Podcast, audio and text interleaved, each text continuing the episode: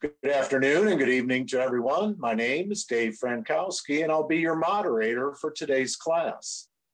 And welcome to another lecture given by the Oceanside, California class. This is a school and not a church. Neither are we affiliated with any religious organization. The school is a nonprofit, non denominational, religious, and scientific research organization dedicated to showing proof of the existence of Yahweh our Elohim and the operation of his eternal purpose, pattern, and plan, operating throughout eternity to this present day. This school was established as a result of a divine vision and revelation given unto our founder, Dr. Henry Clifford Kinley, in the state of Ohio in the year of 1931. We were incorporated in the state of California in the year of 1958, and we hold classes in the United States and in various other countries. The Oceanside class was established in 1994. At this time, I'd like to introduce to you the Dean of the Oceanside class, Dr. Dennis Volpe, and the President, Dr. Carl Emler.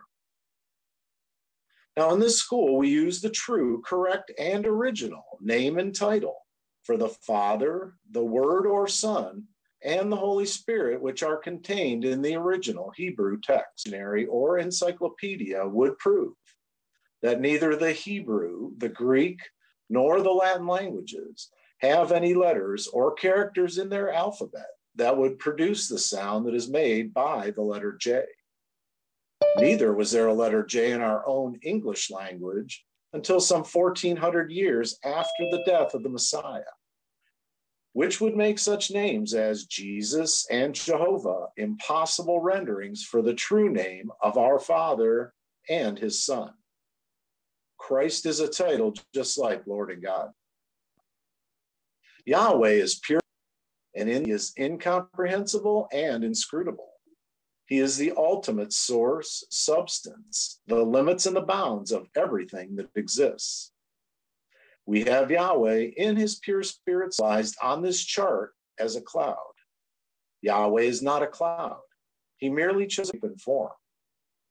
And we've drawn this cloud all around the edges of this chart to show that everything on the chart is within the cloud.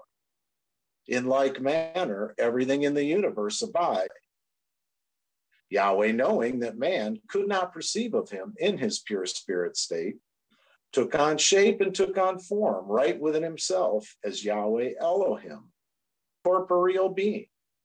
That is, having the shape and form of a man, but without flesh and blood. Later on, this self same spirit manifest himself in a physical body and walked the earth plane as Yahshua the Messiah, who the whole world calls Jesus Christ.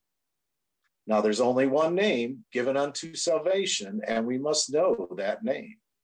So, a simple yet intelligent question that we should ask ourselves is what did they call the Savior when he walked the earth plane? And a further understanding of this name and title may be had by reading the preface to the Holy Name Bible. Also, in this school, we teach by the divine pattern of the universe. It's the divine pattern because it's Yahweh's pattern. After Yahweh led the children of Israel out of the land of Egypt, he called Moses on top of Mount Sinai, and he showed him this threefold tabernacle pattern in a vision. Later on, Yahweh instructed Moses to build one exactly like it in the wilderness of Sinai just like the one he had seen in his vision on the mount. And the tabernacle pattern is a threefold pattern consisting of a most holy place, a holy place, and a court roundabout. These three compartments make up the one tabernacle pattern. In this school, we show proof that everything in the universe is made and it operates according to the structure and the function of this threefold tabernacle pattern and that absolutely nothing escapes the pattern. The school has 10 primary constitutional objectives and aims, and they are as follows. One, to help you find and know Yahweh our Elohim as he really is and actually exists. Two, to form a nucleus of universal brotherhood of humanity in Yahshua the Messiah, without distinction of race, nationality, creed, sex, caste, or color. Three, to investigate the unexplained spirit law or so called law of nature and the powers latent in man. Four, to encourage and promote the study of the scriptures, comparative religions, psychology, philosophy, modern practical and occult science. Five, to extirpate current superstition, skepticism, and ignorance. Six, to learn, know, and understand the operation of Yahweh's eternal purpose through the dispensations and ages. Seven, to discern and avoid being deceived by Lucifer, the serpent, the devil, the dragon, or Satan and his demons, operating the mystery of iniquity on earth through the dispensations of time. Eight, to earnestly contend for the common salvation and faith, which was once delivered unto the sons or children of Yahweh. Nine, to make known that Yahweh from the beginning ordained there is no other name given among men whereby man can be saved, saving the name of Yahshua the Messiah. And 10, to inherit eternal life now in the kingdom of Yahshua the Messiah, with the hope of immortal glorification in the new earth state. Our watchword is peace, and our slogan is speak the truth. We'll begin this afternoon with a prayer by Dr. Bruce Geller from our Oceanside class. And we'll have a scripture read, which will be John, the sixth chapter, verses 28 through 71. And that'll be read by Dr. Jerry Geller from our Oceanside class.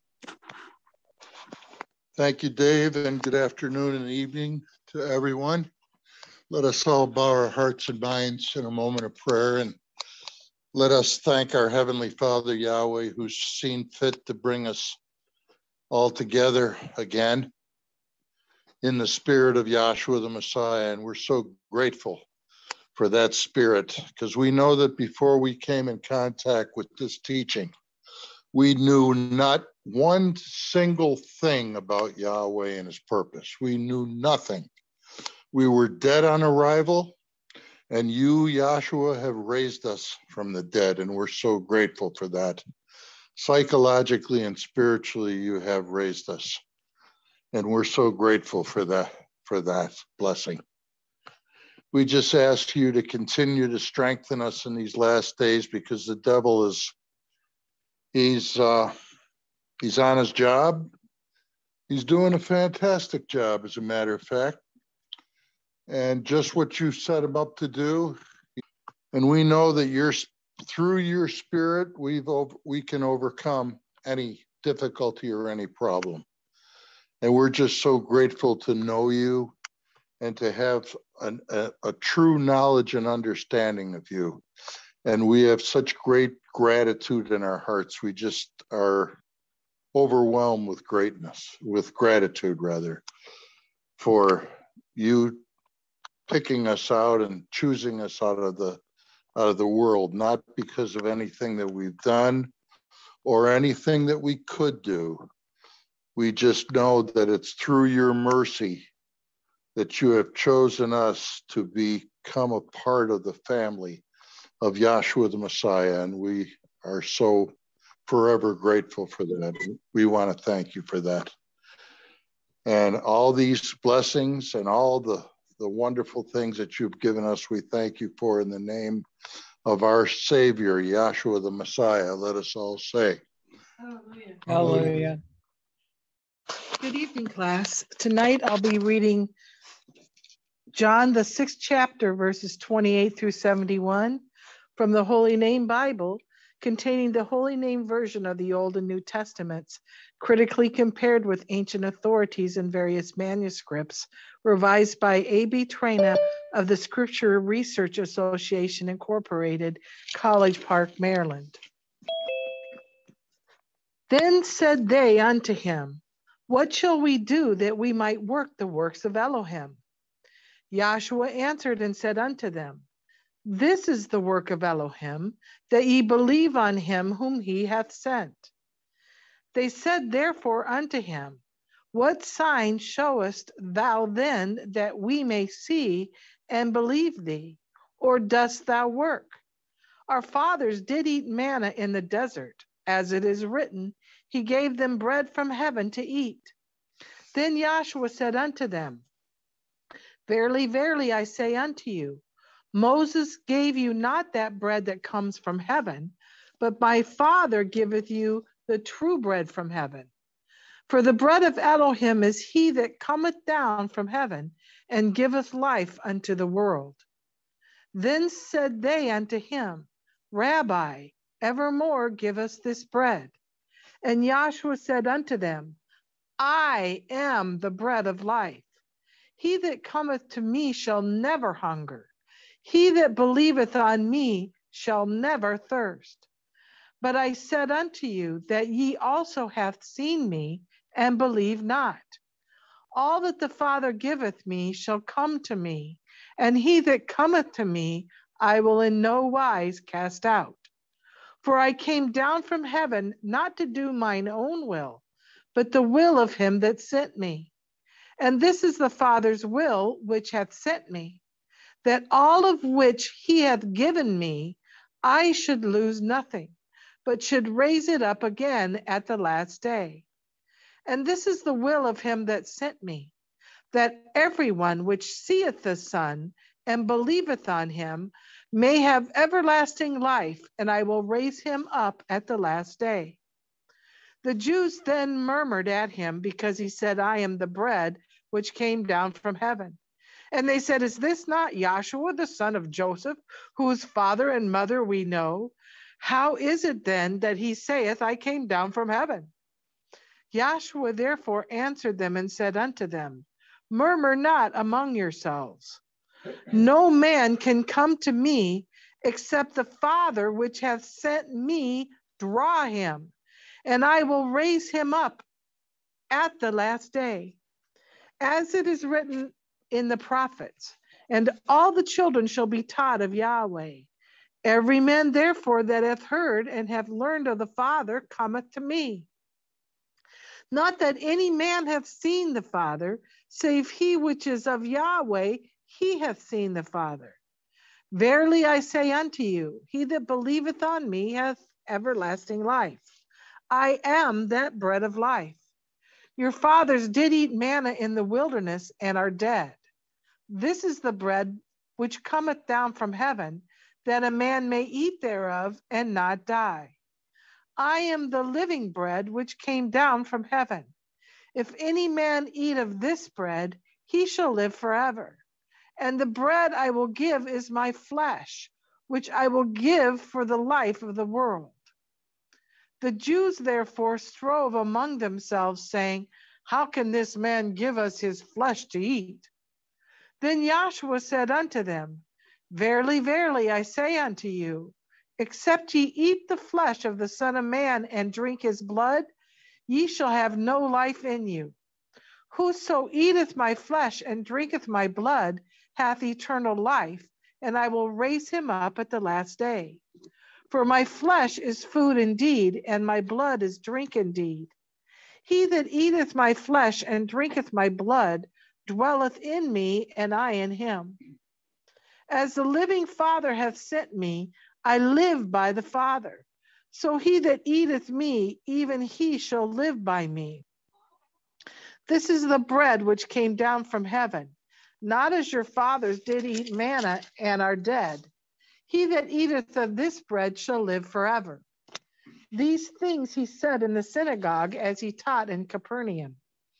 Many of his disciples, when they heard this, said, This is a hard saying. Who can hear it? When Yahshua knew in himself that his disciples murmured at, at it, he said unto them, Does this offend you? What and if ye see the Son of Man ascend up where he was before? It is the spirit that quickeneth. The flesh profiteth nothing. The words that I speak unto you, they are spirit and they are life. But there are some of you that believe not. For Yahshua knew from the beginning who they were that believed not and who should betray him. And he said, Therefore, therefore said I unto you, that no man can come unto me except it were given unto him of my Father. From that time, many of his disciples went back and walked no more with him. Then said Yahshua unto the twelve, Will ye also go away? Then Simon Peter answered him, Rabbi, to whom shall we go? Thou hast the words of eternal life. And we believe and are sure that thou art the Messiah, the Son of the ever living. Yahshua answered them, Have I not chosen you twelve? And one of you is an adversary. He spake of Judas Iscariot, the son of Simon, for he it was that should betray him, being one of the twelve.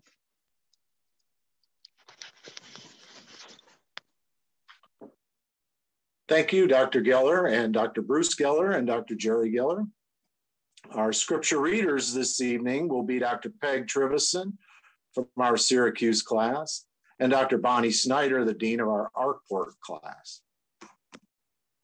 And our and our first speaker and our first speaker this evening will be Dr. Dr. Bonnie Snyder, the dean of our Arkport class.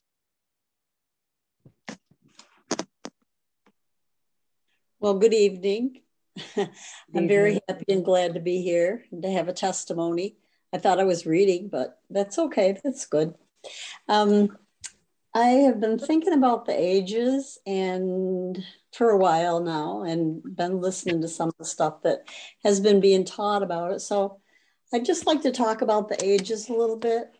And um, I and I'll look at the scripture too. Um, maybe a little later if I have time. And I do have three speakers tonight. Doesn't matter. You can just tell me when I'm done. All right. Um, okay.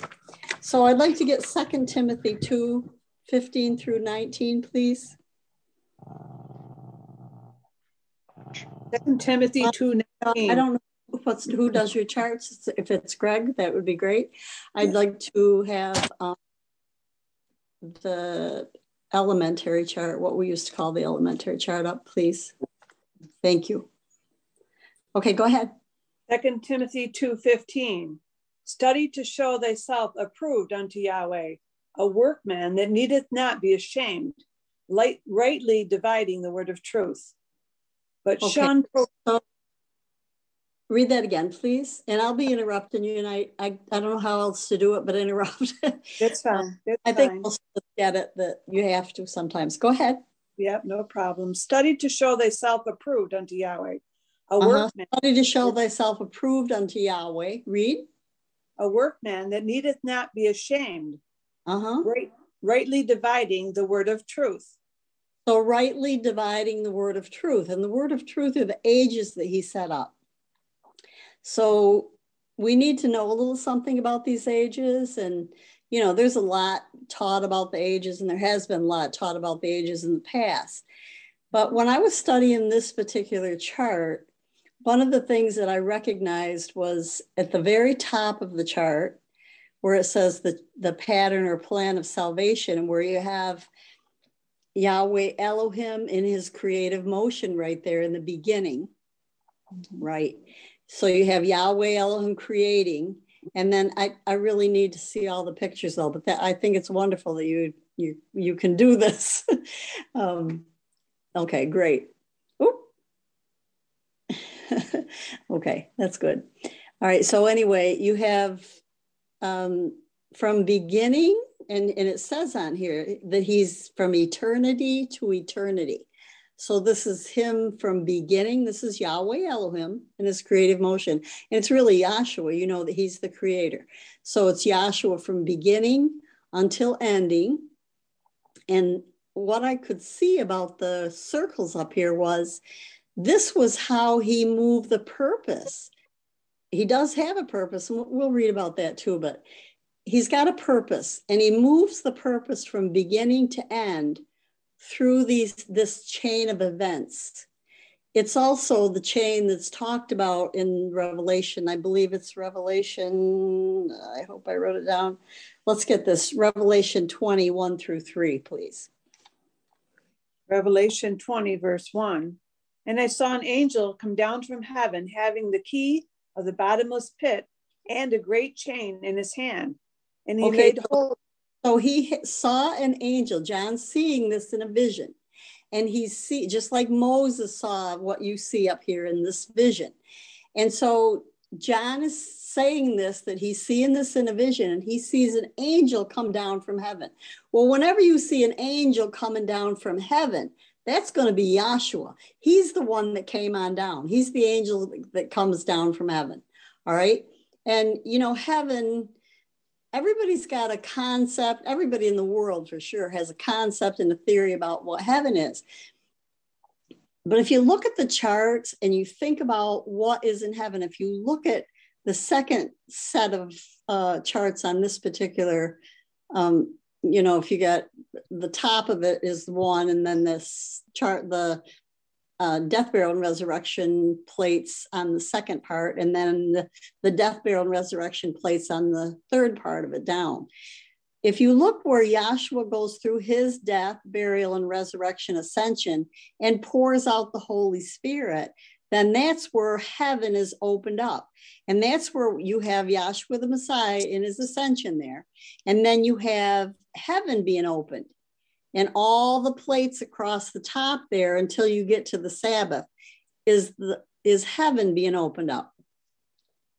And so what you have there, and could you make it just a little bit bigger so I can read it, or I can read it out of my own chart? But you have in here here written is Which one one do you want to read? I'm sorry. um, just the bottom of the plates where heaven is opened up. Thank you. That's good. Okay. So what you have in the first one, he's King of Kings, and this is Yahshua.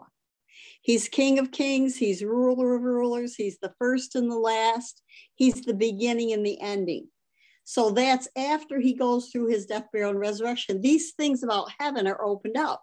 So what you have then is heaven is spirit, a spiritual state of mind or a spiritual state of existence. That's what heaven is. And, and especially now after Yahshua's gone through his death, burial, and resurrection, it's a spiritual state of existence.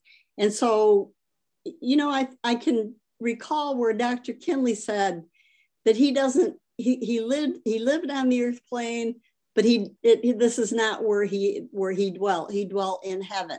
And that was a spiritual state of looking at everything according to the way Yahweh set it up. All right, so let's go back to look at the entire chart so I can see the top of it again. Because I get pretty wordy trying to explain this and I'll, I'll take up too much time. All right, so anyway, you have Yahshua here from beginning to ending. And what I could see was when I came to, well, first of all, you have him in his creative motion. He's the creator of the universe and he created um, heaven and earth. And what you have is in your chaotic, chaotic state. We'll just get this one verse. And then I want to go to the third circle and show you something there. So let's go to, um, is it Genesis 1 and 2 on here? Yeah, Genesis 1 and 2. Genesis 1, verse 2. And the earth was without form and void, and darkness was upon the face of the deep, and the Spirit of Yahweh moved upon the face of the waters. Okay, so this is what Moses is receiving in the vision that he re, that he got. Moses is looking at looking at this and he's writing it down. And he's saying, because he, he's the one that wrote Genesis, and he's saying, in the beginning, the beginning of what? The beginning of the vision that he had. In the beginning, read please. In the beginning, Elohim created the heaven and the earth. So Yahweh Elohim creates the heaven and the earth. See, read. And the earth was without form and void, and And darkness. so you void there. The earth was without form and it was void. That's how it came in. And Dr. Kinley, the way that he always taught this was it was that way.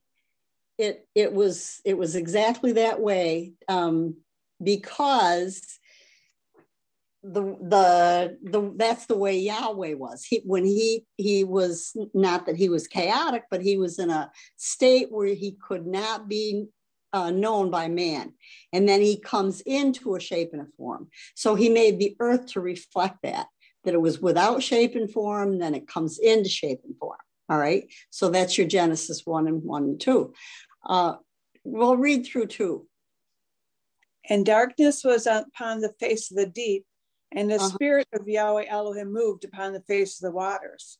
So that was in a chaotic state. And you wonder, and you might still be wondering why it is that this earth plane that we live in is in such a chaotic state. Well, it started out that way, and the end is declared from the beginning. In this school, we've learned that. This is one of the things we've learned in this vision and revelation that the end of something is declared right from the beginning.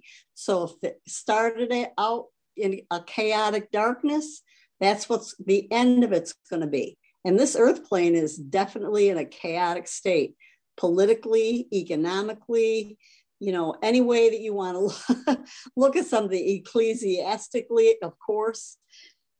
But you just have a really lot of chaotic and different opinions and a lot of things flying around. And it's chaotic and it's supposed to be that way.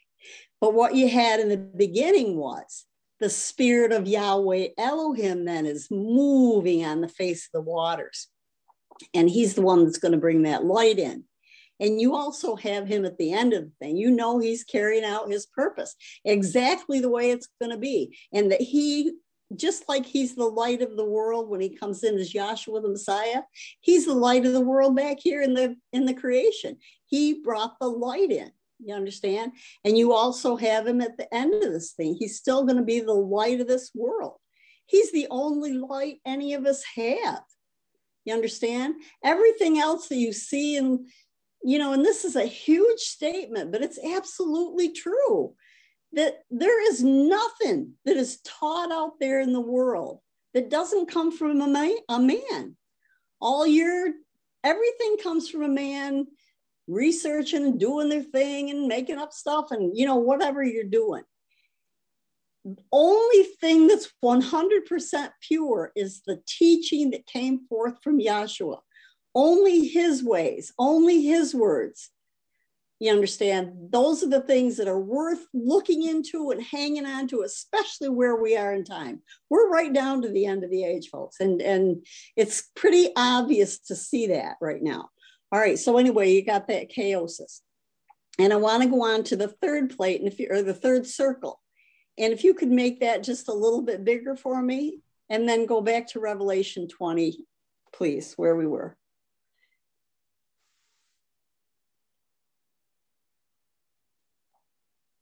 Revelation where we were. Revelation 20 and 1. Okay. Oh, hang on. Uh, oh, that's perfect, Greg, right there. Getting hard.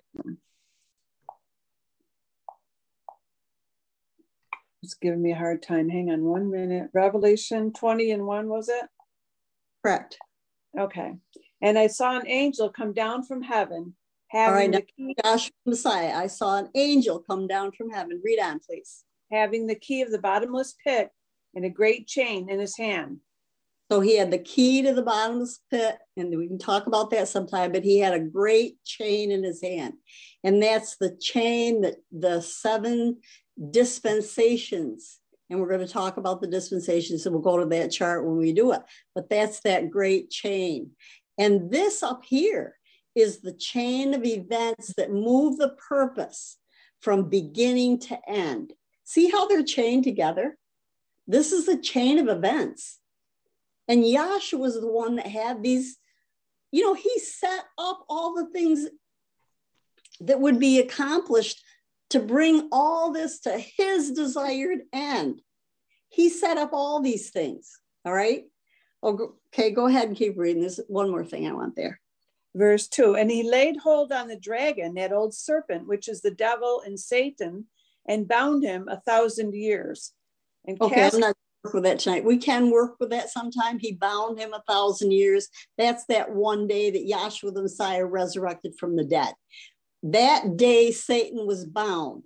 And I read the transcript just lately where Dr. Kinley talked about all the leaders, the scribes, the Pharisees, they closed themselves in that day and tried to figure out what it was that they were going to do. It shut their mouth. You understand? We talk about that more sometime, but you know, you everything everything brings up something else, and I want to really stick with these ages. All right, so if we go back to this circle, you have here the fall of Adam. And then this is what's in this particular circle, this the third circle.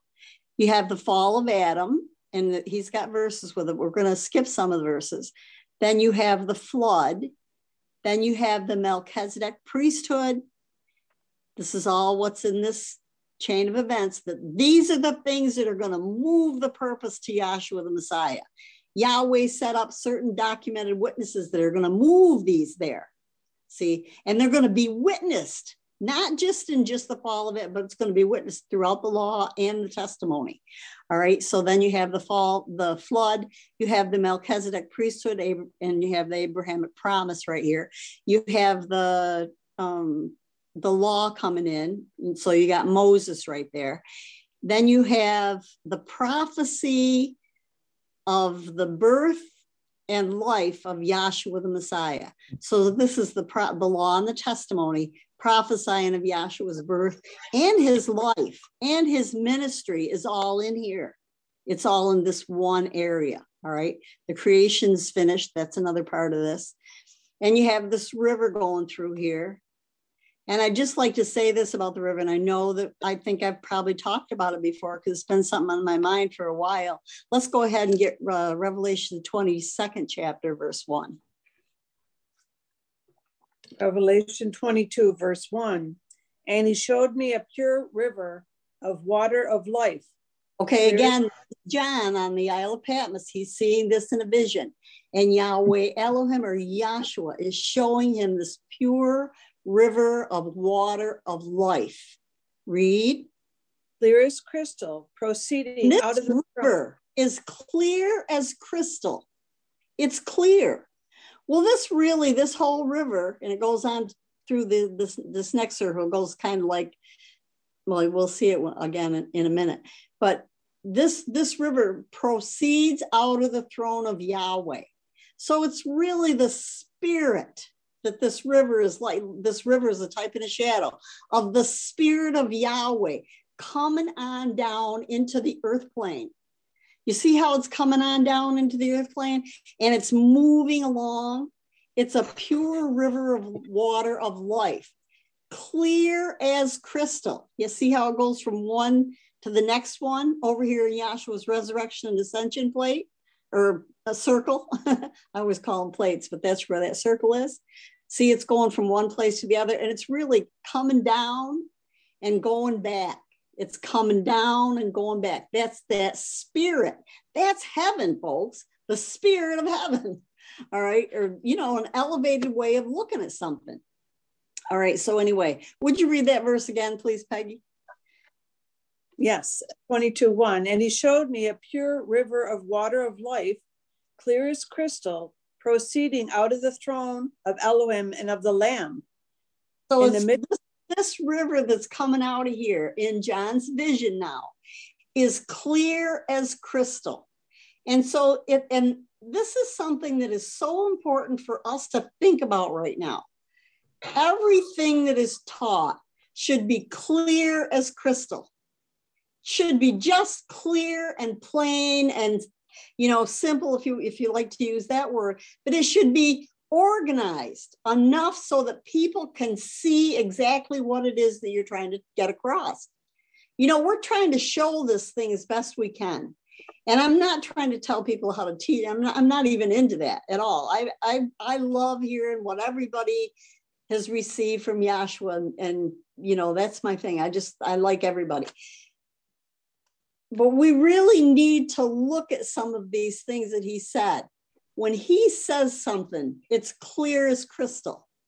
And you know, that was one thing about the way Dr. Kinley taught things. It's clear, it's clean, it's plain. You don't have to sit around and scratch your head. I wonder if it's this way. I wonder if it's that way. You know, even if you look at the name of Yahshua, which we'll also talk about when we get to Moses, when you think about him receiving the name and giving us the name and and we didn't have to, we had the witnesses there. It was backed up in the scriptures that that's what his name was. It was backed up in the creation, we breathe his name. It's the very first thing we're given when we're born. We're given that name of the, the breath of life, which was his name, Yahweh. See? And then when Yahshua came, he came in his father's name, and all of us had a witness to that. We came in our father's name. You understand? And so all the things that we were taught in this school, they were clear and they were clean and they were witnessed. It's the witnesses that makes it clear. See? And so I don't, I don't know. I always get off on witnesses. So, um, so I want to go back to the third uh, uh, circle again, and I want to talk about these witnesses that Yahshua set up to move the purpose along. Now, I want you to go ahead now and get the ages chart for me, please.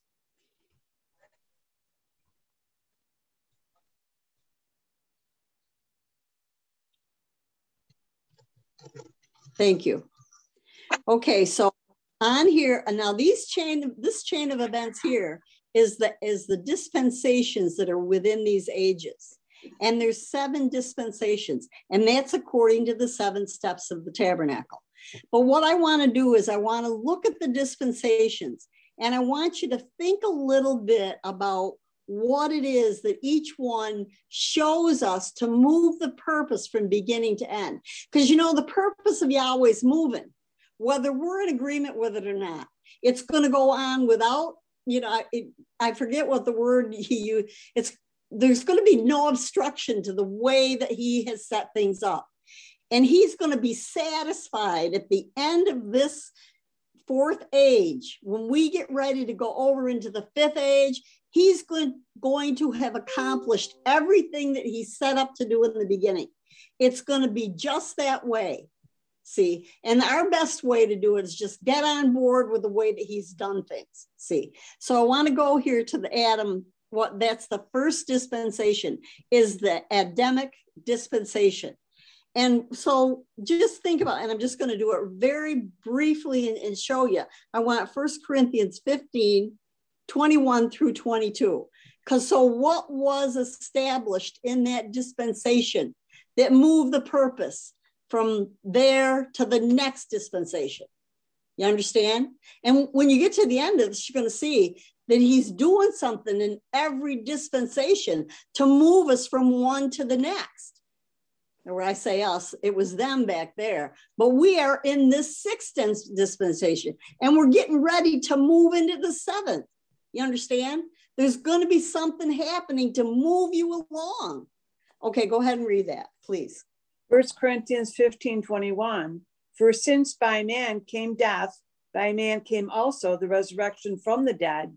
For as in Adam all die, even so in Yahshua shall all be made alive. So in Adam all die. So that's what happens in your first dispensation. In Adam all die.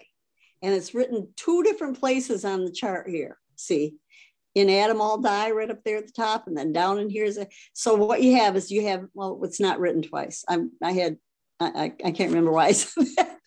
anyway, you have um, in in Adam all die is really the thing that is we look at when we look at what happened with Adam and what happened in that dispensation is they came on out of the garden they were, they, you know, disobeyed the law of Yahweh. They came on out of the garden.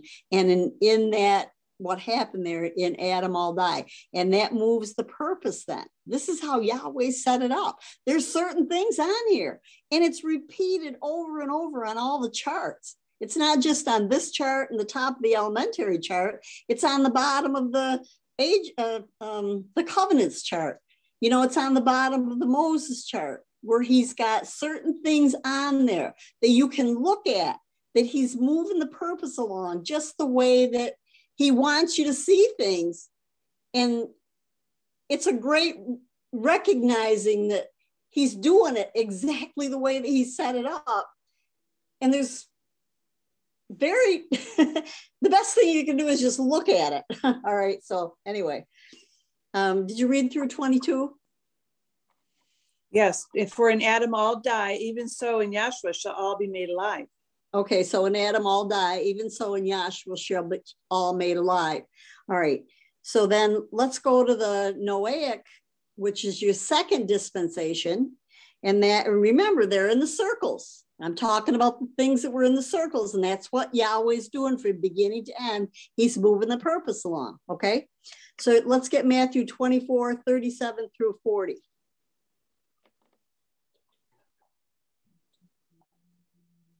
And I think I, uh, there's a couple other verses I want with this.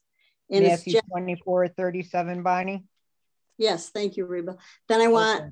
Genesis 6 and 5 and Genesis 6, 9 through 13.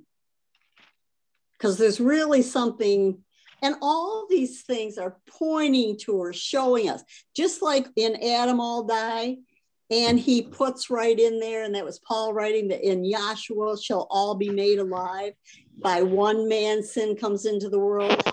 One man, sin is taken out of the world. It's all point now what Joshua Yahshua's going to do. You understand? But this is how he moved it along. All right, go ahead and read that, Matthew, please. Uh, 25, 34, you said? 25, 24, 37. Okay, I was in the wrong chapter. I wanted to check that. Uh, 24, Matthew, verse 34. Verily I say unto 37, you, please. 24, 37. Okay. But as this, um, sorry, but as the days of Noah were, so shall also the coming of the Son of Man be. Okay, now this is Yahweh speaking. Just as in the days of Noah were, so shall the coming of the Son of Man be. Read. For as in the days that were before the flood, they were eating and drinking, marrying. So he's telling you what's happening, what's happening at the time of the flood. And that was something that happened before, just before the end of that age. Isn't that right? Mm-hmm. And yes. Noah, this is the time that Noah's preaching that 120 years. See, and he's they're getting ready to pass over. So go ahead and read that. Read it again, please. I'm sorry. Oh, you're good. For as in the days that were before the flood, they were eating and drinking. Now, marrying, as they were eating and drinking, read. Marrying and giving in marriage. Marriage and giving up marriages. Go ahead and read. Until the day that Noah entered into the ark and knew not until the flood came and took them all away. So shall also the coming of the of the Son of Man be. So also shall be the coming or his appearing at the end of this creation that we live in. And mm. so this is the whole point of that. They were going on, and you could put whatever you put in there, but they were eating and drinking. They were just living their lives. They're just, you know, right. not thinking about the creator and and you'll find out through these other verses that I got they were only evil continually they were marrying they were giving up marriages they were just doing whatever they darn well felt like they were doing and it's just like it is today. Right. everybody and you know you can't even say anything even in your own families you know you can't oh you're not inclusive you're not this you're not that.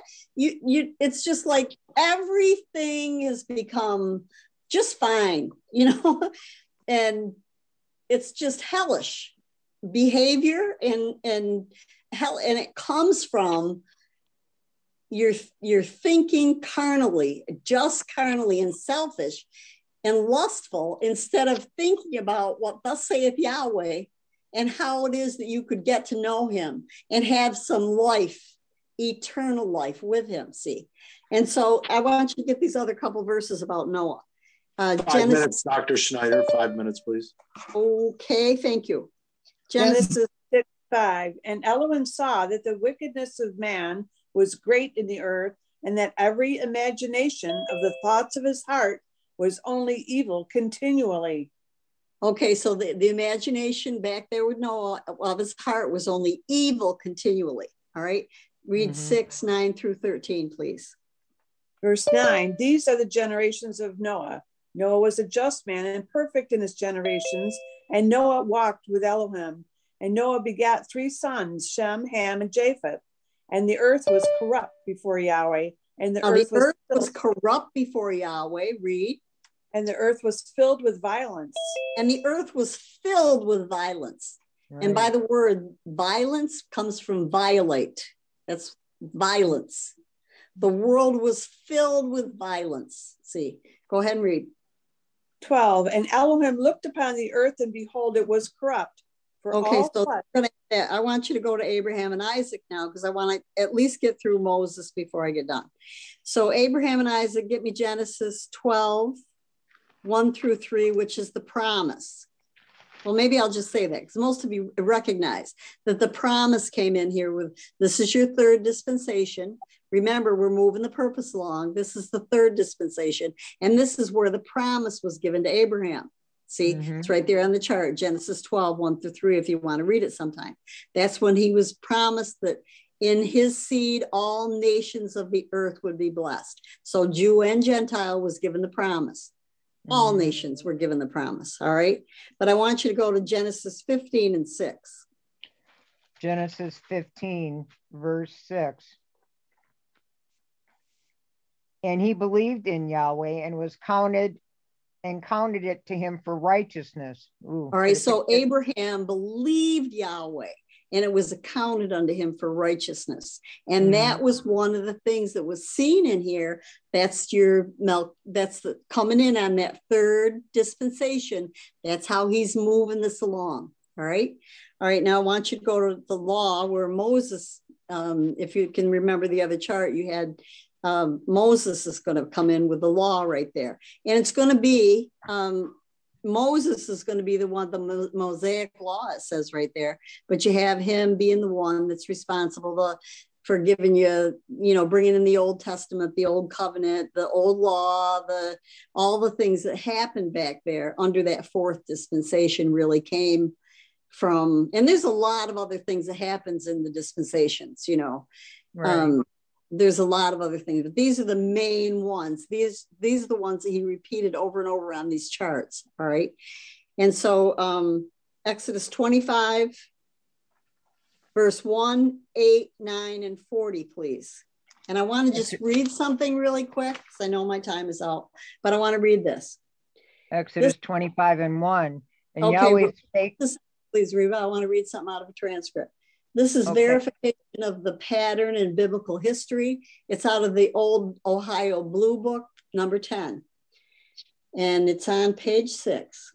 As you will recall from the lesson covering the revelation, the period Moses spent atop Mount, atop the mount in Mount Sinai was the most important event in biblical history, since it was there that Yahweh revealed to Moses which he was in the midst of the phenomenal cloud, the complete pattern of the universe.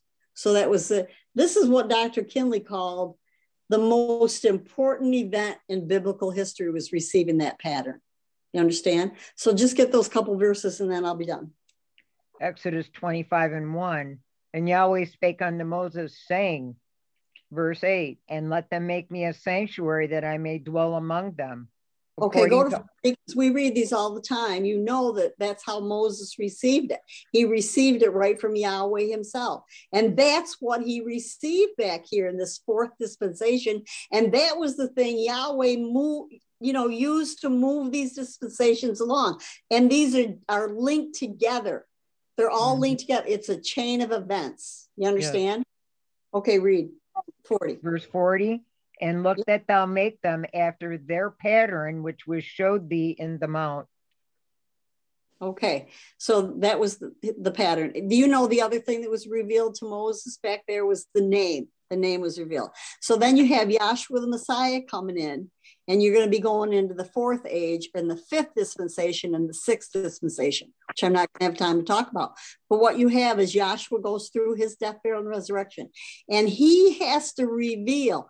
You, know, if you think about heaven being opened up and all these things being opened up, and just like the apostles taught at the beginning of this age and preached the gospel, and the things that they showed and revealed were both mysteries had to be understood. You had to understand the mystery of Yahweh and what he's doing through the dispensations and ages. And then you had to understand the mystery of iniquity and how he's opposing the righteous spirit through the dispensations and ages. And there's just a, so much in these things. I just wanted to show you how those things went together according to the um, the two charts and uh, the ages that we've been looking at. And um, I have a lot more, but that's it. So I thank you very much for the time. And uh, I'll give it back to the moderator for the next speaker. Thank you. And I'll read now. Thank you, Dr. Snyder. And our next speaker will be from our Oceanside class, Dr. Bruce Geller.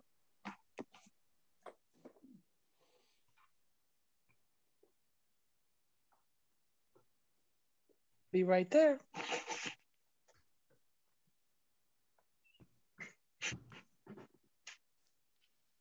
Thank you. Very happy to have something to say about this wonderful teaching that we're all a part of. Um, I've been thinking a lot lately, and I want to bring, hopefully, we'll be able to bring this out. Because I've been thinking recently about how we have to believe the things that we're being taught in this class. I mean, that is essential that we believe them. And I've been thinking about, well, how is it that we come to believe these things? Uh, are we doing that of our own uh, volition, of our own selves, or how does this take place? Now, I had made mention in the prayer that we knew nothing about Yahweh before we came into class, and the founder himself said that we all came in the same way we were dead on arrival. Meaning, not that we weren't breathing, because you know uh, we wouldn't have been able to walk into into the classroom if we weren't breathing, but we were not alive spiritually and psychologically, and we were dead. In other words. And we found in uh, Romans, the eighth chapter, that to be carnally minded is death. My point is, is that we didn't no more believe in Yahweh at, at that point when we first came into class than the man in the moon, if I can use that term. We knew nothing about Yahweh. And, you know, if you don't know something about something, how are you going to believe in it? And in Romans, I believe it is the 10th chapter, if you could get that. I just want to bring out that this spirit of Yahshua the Messiah is doing a lot for us. It's it's it's changing us, of course, but it's also causing us to believe, which by the way was also in the scripture, John the sixth chapter. I'd like to touch upon that too. But if you could read Romans, where it talks about how shall they believe, how shall they hear, and so on and so forth. Just keep in mind, and I think that we will all uh, all agree on this, that before we came into this class, we knew nothing about Yahweh, not one single thing. And I've heard people even try to argue with that. Well, I knew God, and you didn't know the Yahweh that we're talking about, folks. None of us did. Mm-hmm. In fact, I went to Hebrew school, Mr. Mr. Uh, uh, let's put it this way: I went to Hebrew school never once, and and keep in mind that the Hebrews were the ones that were given the covenant, the old covenant. They were given the name, and I never once heard it in all the time that I was in Hebrew school because they won't say it and they won't teach it. So I don't think any of us can claim that we knew anything about our Heavenly Father and about Yahshua the Messiah. We were not taught these, these things. How could we know them? And how could we believe? in something that we didn't know anything about. We didn't. Flat out, we just didn't. Now look at the change that's been made, folks. Look what's look what's what Yahweh has done for us. Now read that in Romans, if you would. I I think you all know what I'm talking about, but just get it in the book. 10 13 of Romans. For mm-hmm. whosoever shall call upon the name of Yahweh shall be saved. How then shall they call on him in whom they have not believed? Uh, now, folks, how, how are you going to call on somebody or anything that you don't have haven't believed in? I mean, you can't even call on your car in the morning that when it's when it's fortunate enough to start for you. You can't call on it if you don't know anything about it. Can't say, well, geez, what a great dependable car I have. You can't even do that unless you don't have some kind of uh, ability to see what it's done done in the past or what it could do in the future. But we do nothing about Yahweh. None of us did. None of us uh, knew anything. So look what it is that we've been given a knowledge and an understanding. I'm not, you know, I'm not trying to make it into something that it isn't. It's just, it, that's clean and clear too. But go ahead and, and uh, read, Peg. And how shall they believe in him of whom they have not heard? And Now, how, how shall gonna they hear? I'm sorry, Peg, I'm interrupting. It's fine. But how are you going to believe in something that you haven't heard anything about? Mhm, You just can't, you're not going to do that. Right. I mean, you might make something up, and plenty of people do make stuff up. But that, no, we know that. We can see that quite clearly.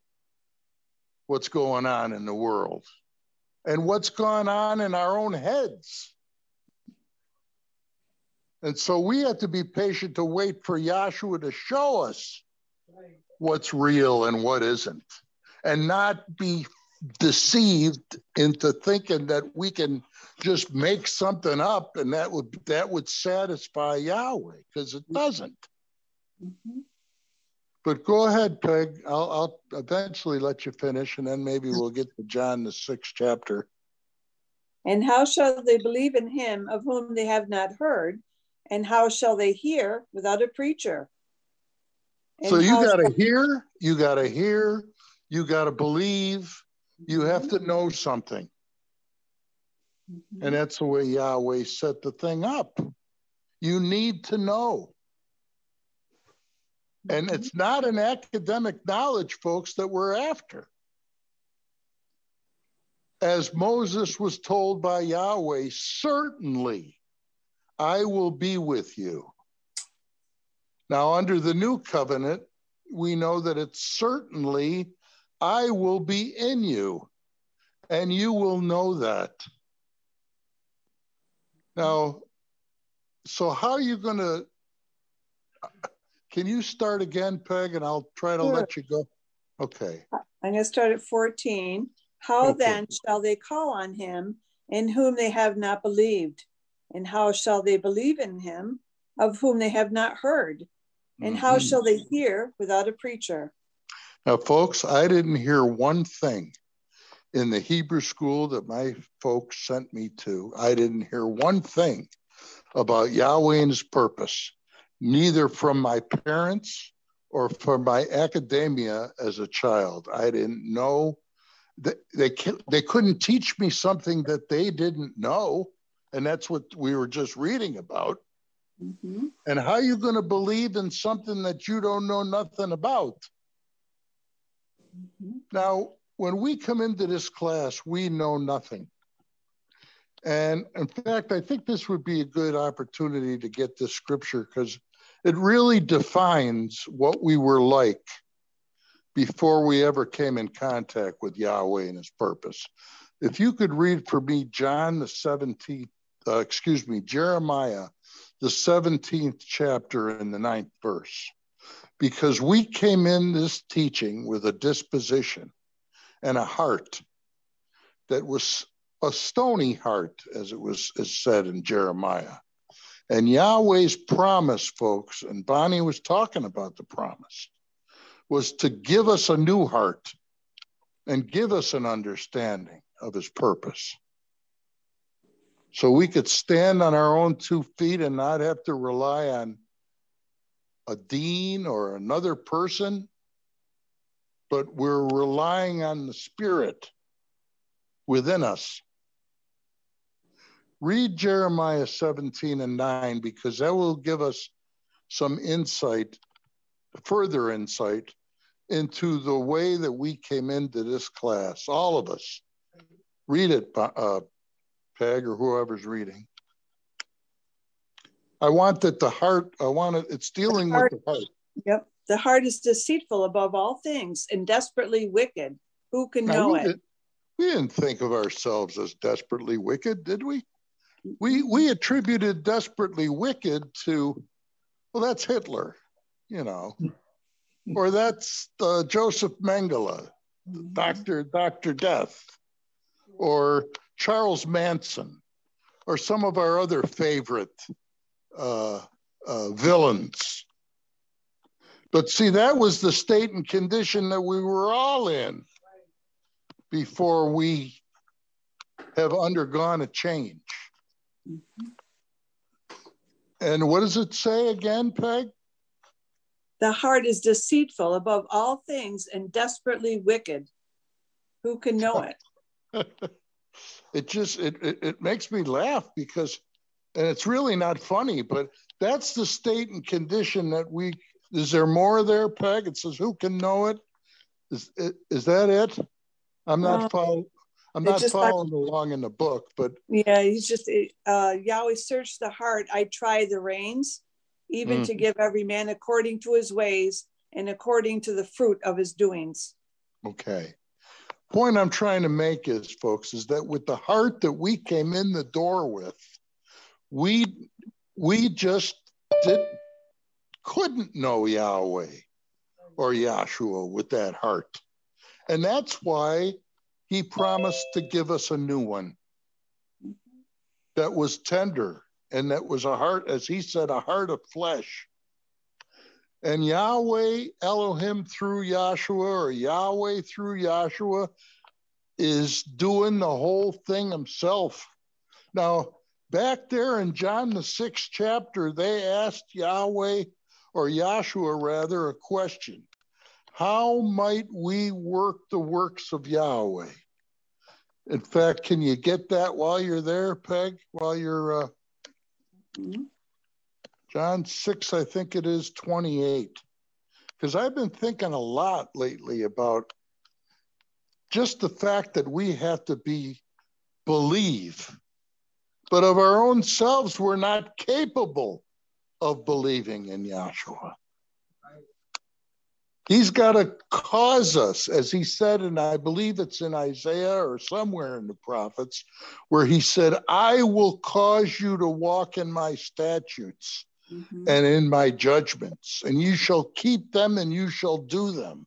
But you're not, you and I are not capable of our own selves. And see, that's the reason why the Holy Spirit was given so that we could believe in Yahweh not of our own selves. If we could do that, and I know that the founder used uh, the term of being rescued as the same thing as being saved, as salvation. They were synonymous. And Israel, no more down there in Egypt, could rescue themselves than the man in the moon. Or let's take it with us. We are not capable of saving ourselves. If that were the case, then there would be no need for Yahshua the Messiah because he's the Savior. And that's the way Yahweh set that up. I don't think anybody would argue with that. We don't have the capacity, or we've said this many times before. We we weren't born with, how do we put it, with uh, spiritual uh, uh, I can't even think of the word now. Spirit detectors. that's it. We, that's been said many times with spirit detectors. Mm-hmm. We didn't have the capacity to know spirit. Mm-hmm. And Yahweh now has given us the the the, the ability mm-hmm. to know him through the spirit not of our own selves. And they asked Yahshua back there, how might we, what might we do that we might work the works of, of Elohim?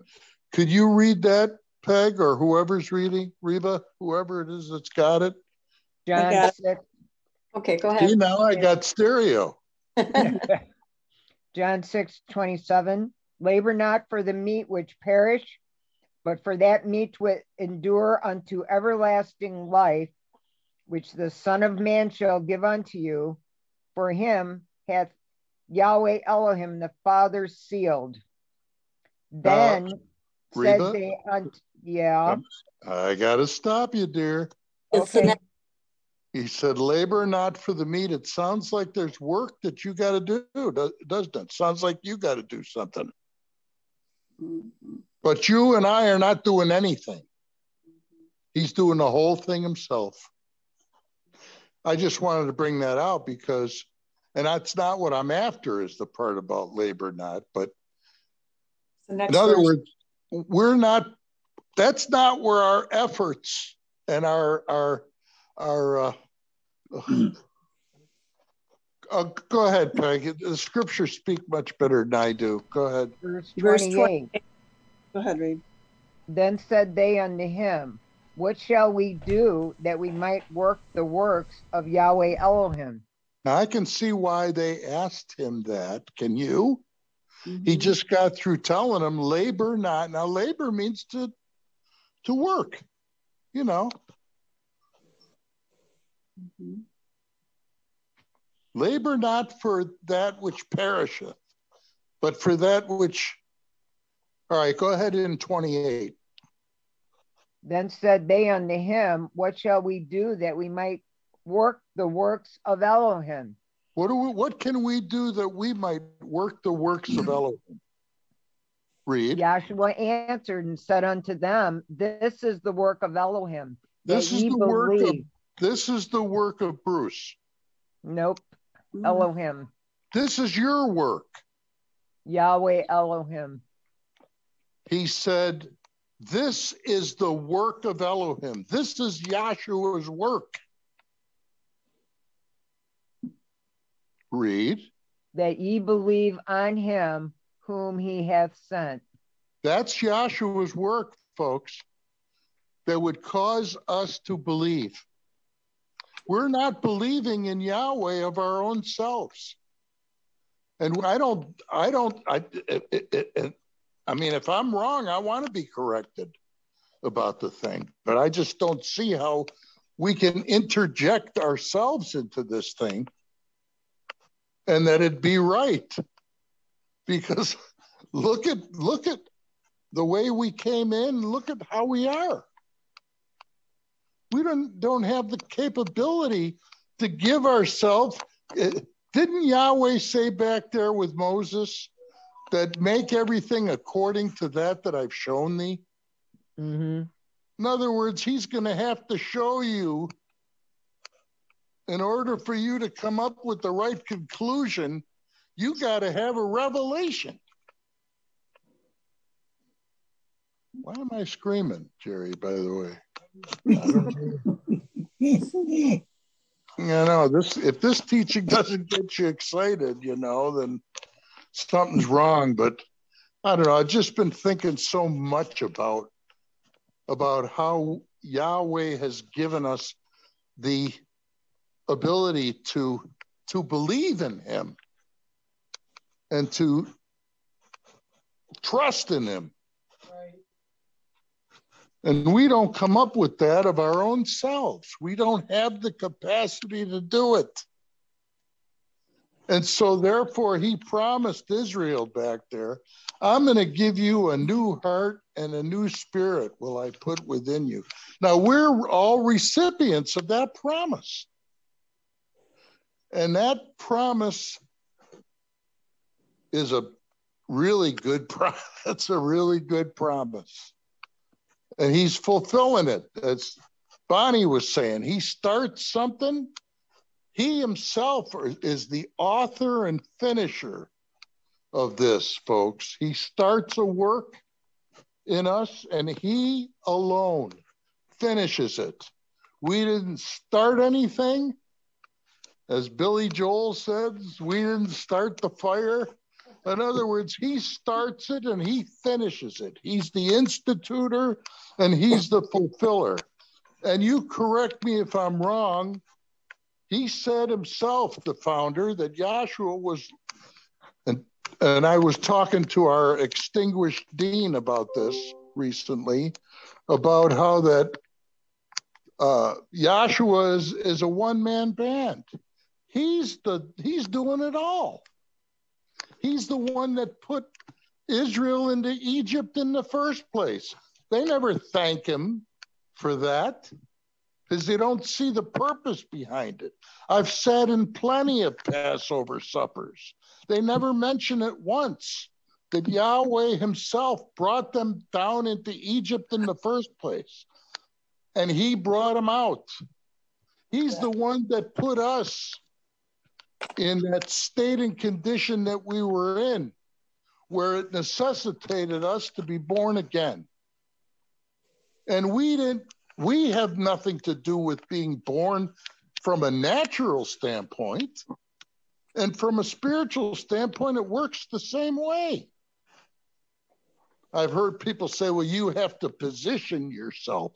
Look, look at the natural in the birth of a, of a child. That child doesn't consciously say, well, I got to turn this way in the womb, or I have to turn that way, or now it's time to put my head down in the humble position so that I can be born. That's all done by spirit law. That child is not consciously saying it's time for me to turn over now. It doesn't, my point is, is it doesn't position itself no more than we position ourselves.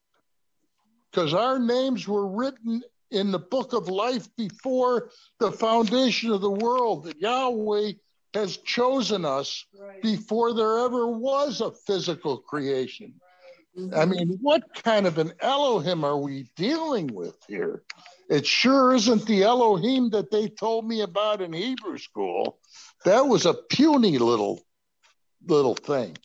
This one has the kind of foresight where he's able to declare the end from the beginning. Oh my goodness, what we're dealing with down here that has that kind of intelligence.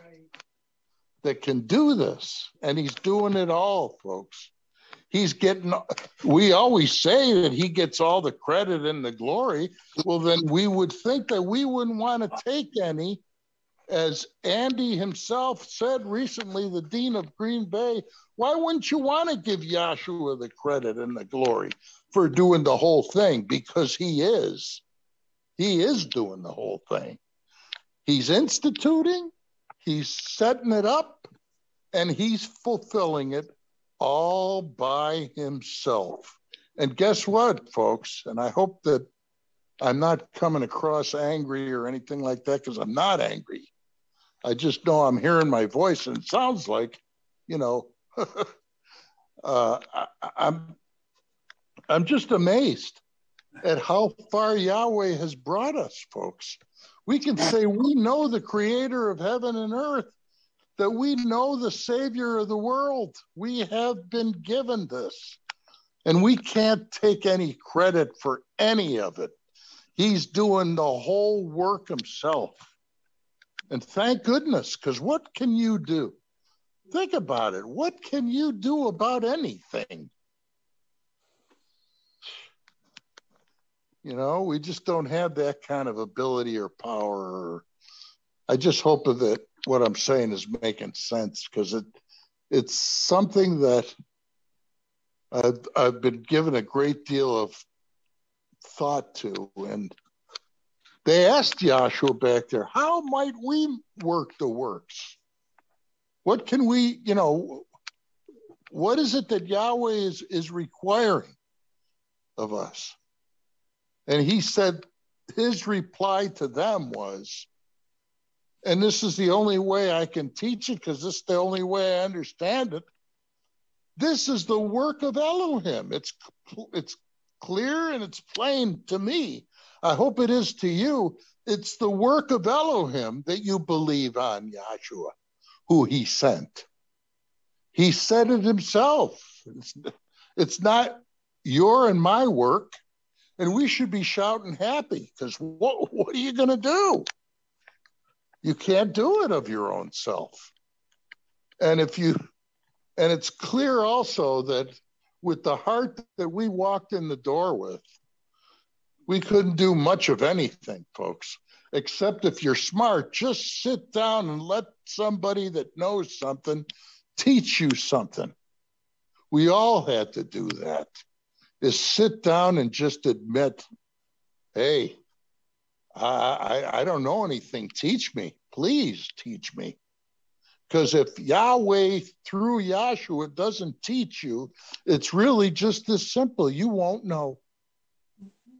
And Yahshua said himself, It's the words that I speak unto you. They are spirit and they are life. Isn't that what we come down to class for? Is for eternal life, is for life. I know I do, and, and, and I know that's what I want. So Yahweh is fulfilling the desires of our heart too.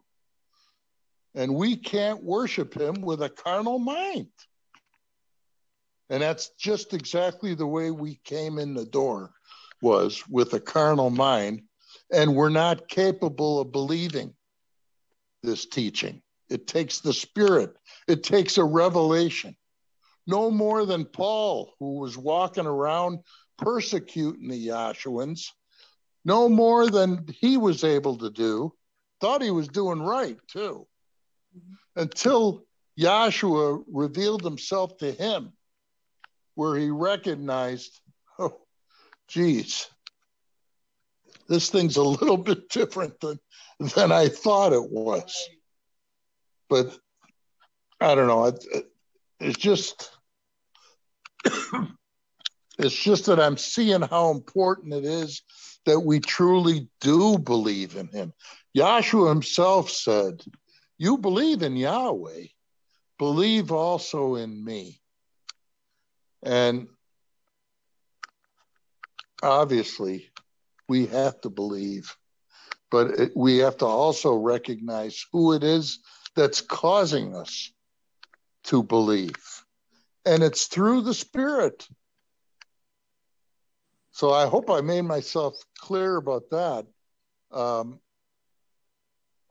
I just, I, I guess I've, I've uh, run out of gas or whatever the expression is. I've come to the end of, of it, and and, and there's so much more uh, than what I've what I've expressed. But uh, I just hope you got something out of what was said. I I just hope that Yahshua continues to to cause me to make the belief in Him even stronger. I pray for that every every second that he he make me truly believe and be you know counted as a son in righteousness. So I'll just uh, hand it over to the next speaker and thank you very much for the opportunity to have something to say. Thank you, Dr. Geller. And our third speaker this afternoon will be the Dean of our Oceanside class, Dr. Dennis Volpe. I want to say good evening to everyone. I would like to apologize to the people watching on YouTube. We're having uh, an upload bandwidth issue, which I'm going to have to figure out later. But we will. Good evening. Uh, good hello? evening, Dr. Volpe. Good evening. This is Dr. Paul Morgan from England. Um, Okay, now continuing on with what we were saying here, uh, I want to go ahead and try to uh, pick up from where the last speaker left off. We were having some issues, and hopefully we'll be able to get this over to uh, upload it to the YouTube channel if it does cut out. So, with that being said, let me pick it up. I thought the first two speakers gave a nice testimony, and what I would like to do is just pick it up from right where they left off. Now, one of the things that I was thinking about while I was listening is how that in the world, Christianity is led to believe that they have the ability to cause themselves to be, as it were, in a position to go to heaven or to be saved. And of course, they also believe that it's possible for every man in the in the world to be saved. Now, after coming into this school and sitting up and listening to the founder explain the purpose of Yahweh, it became apparent that Yahweh never purposed or intended to save every soul. Now, recently I was reading a transcript, and Dr. Kinley in this transcript was talking about how that everyone has a part to play in the purpose of Yahweh, and you are playing your part, whether you believe or you're an unbeliever or you're indifferent or whether you uh, just uh, you know, uh, uh, don't want to hear anything and you've got your own ideas. All of that is your part to play in the purpose. Now, Yahweh has foreordained and purposed right from the beginning that there was going to be two mysteries in operation. Somebody's going to be involved in the mystery of iniquity and somebody's going to be involved in the mystery of righteousness. Now, what I want to do is I want to run over for a minute to uh, uh, John, the 17th chapter.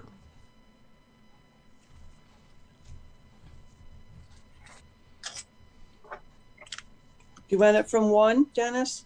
Yes, I want you to start at one, please. These words spoke and lifted up his eyes to heaven and said, Father, the hour is come.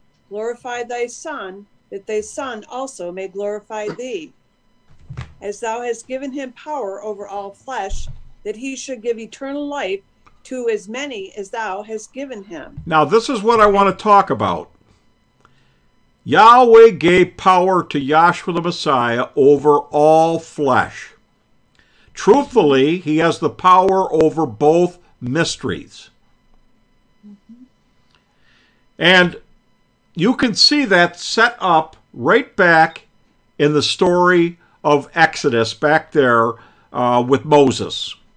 Now, Pharaoh down there in Egypt was playing his part in the purpose, and Yahweh set him up down there in the land of Egypt to be, as it were, a god in the eyesight of the people. And Yahweh rose him up for that purpose. And then in the ninth chapter, he said, I rose thee up for the purpose that my name might be declared throughout all the earth. Now he told Moses at that burning bush to go down and tell Pharaoh to let my people go. And he said, But I'm sure that he won't, because I'm going to harden his heart. Now consider this. When Moses went down there and told them that Yahweh, the God or the Father, the God of uh, uh, the forefathers of of uh, uh, the Israel, Abraham, Isaac, and Jacob, sent him down there to command him to let his people go that they might serve him at that mountain, and that he was going to show him signs, and he changed the water into blood and all these other things. Pharaoh's heart was so hardened that those words that he delivered unto Pharaoh did not penetrate his heart and cause him to humble himself before Yahweh. Now, subsequent to that, Yahweh told Moses that I will have mercy on whom I will have mercy, and whom I harden, I'll harden. So Yahweh is controlling the hearts, both of those that he'll have mercy on and those that he's going to harden, that his purpose might play out. And I'll use that example. That's the way Dr. Kinley put it in this tape or in this transcript. Now, what I want you to realize is this we don't recognize just how powerful of a, of a principle it is of the heart itself and the role that it plays in this purpose. Now, here he said he had power over all flesh to give eternal life to as many as the Father has given. Him. Go ahead and read that again, please, would you, Peg? Verse 2 and, and thou hast given him power over all flesh, that he should give eternal life to as many as thou hast given him. Now he was not he was not given the, the power by Yahweh to give eternal life to all souls. Yahshua did not come to save the world. He did not come to save every man or every soul. In fact, he didn't come to save every soul that sat up under the preaching of the gospel either. There would be those that would be saved, that would hear the gospel preached, and there would be those that would reject it. Now, the question is why does one accept it? Why does one reject it? Both have equal intelligence. Both have the ability to comprehend what is being said when it's taught uh, in the class or, or, or uh, gathering that they were in. The difference lies in the control of what is going on in the heart or the soul of that individual. Now, keep reading for a minute down there in 17. Okay. Verse 3 And this is life eternal, that they might know thee, the only true Elohim, and Yahshua Messiah, whom thou hast sent. Now, right there, um, right, wait a minute, wait a minute, Peggy. I'm sorry. I know we, there's probably a slight delay, but I'm going to have to interrupt you as we're going along, going on. I'm sorry. I don't mean to be rude or anything. That's fine. Now, That's fine. now listen, listen. Then he says that eternal life is to have a knowledge of your Creator and Yahshua the Messiah. Mhm. That's what he said. Now, listen, we know that salvation is to receive a knowledge and understanding of the Creator. That's what it is. Now, what I want you to do is hold your finger there. Uh, let's see, who's my other reader? Is that uh, Bonnie? No, I'm reading for Dennis. Reba? Okay. Reba, I want you to go over to Jeremiah. Hang on one second. Go to Jeremiah 24 and 7. Jeremiah 24, verse 7. And I will give thee a heart to know me, that I am Yahweh, and they shall be my people, and I will be their Elohim. Now listen. Listen. He just said in Jeremiah, uh, uh, uh, there he's. We know that in Jeremiah, there in thirty first chapter, he's going to give them a new covenant, and that every man shall know me, from the least of them to the greatest of them. Now, he's when he said every man shall know me, he wasn't talking about every to pass. He was talking about every man that he has given a heart to know him. Now, in order for you to come to a knowledge of your Creator, to receive this knowledge unto salvation, it requires that Yahweh give you a heart to know Him. Go over to, uh, I believe it's Proverbs, the 16th chapter. I think it's the first verse, if I'm not mistaken.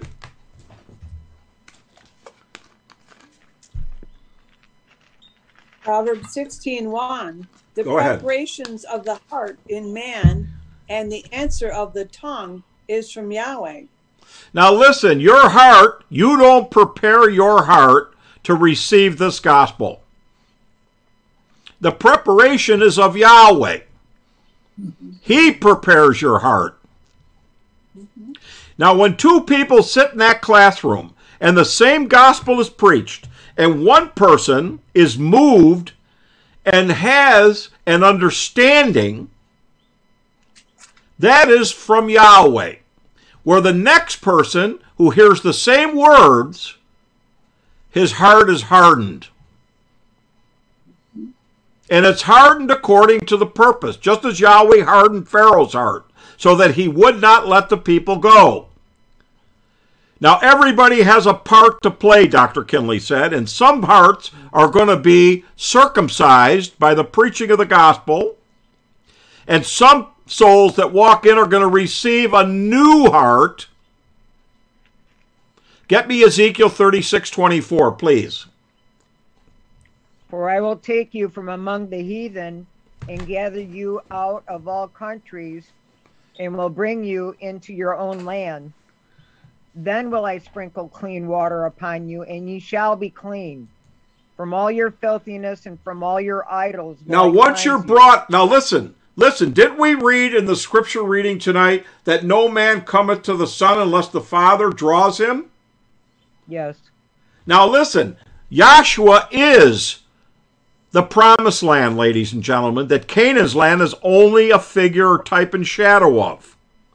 Now, for you to be drawn to Yahshua, it has to be the Father that draws you.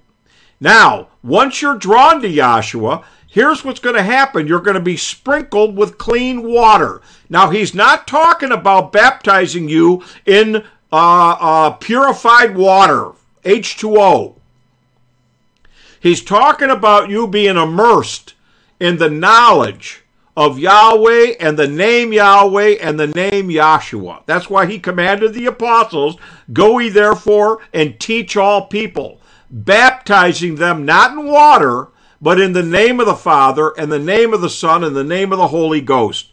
And that's what we do when we preach those names to you. We are immersing your heart and mind in the knowledge of those names. Now, what I want you to recognize is that is the clean water. Yahshua said, He that believes on me, as the scriptures have said, out of his belly shall flow rivers of living water.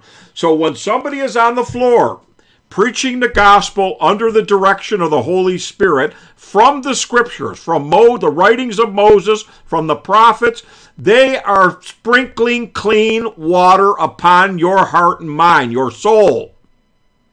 Then will I sprinkle clean water upon you. Go ahead. Now, what happens after the, the water is sprinkled on you? Read.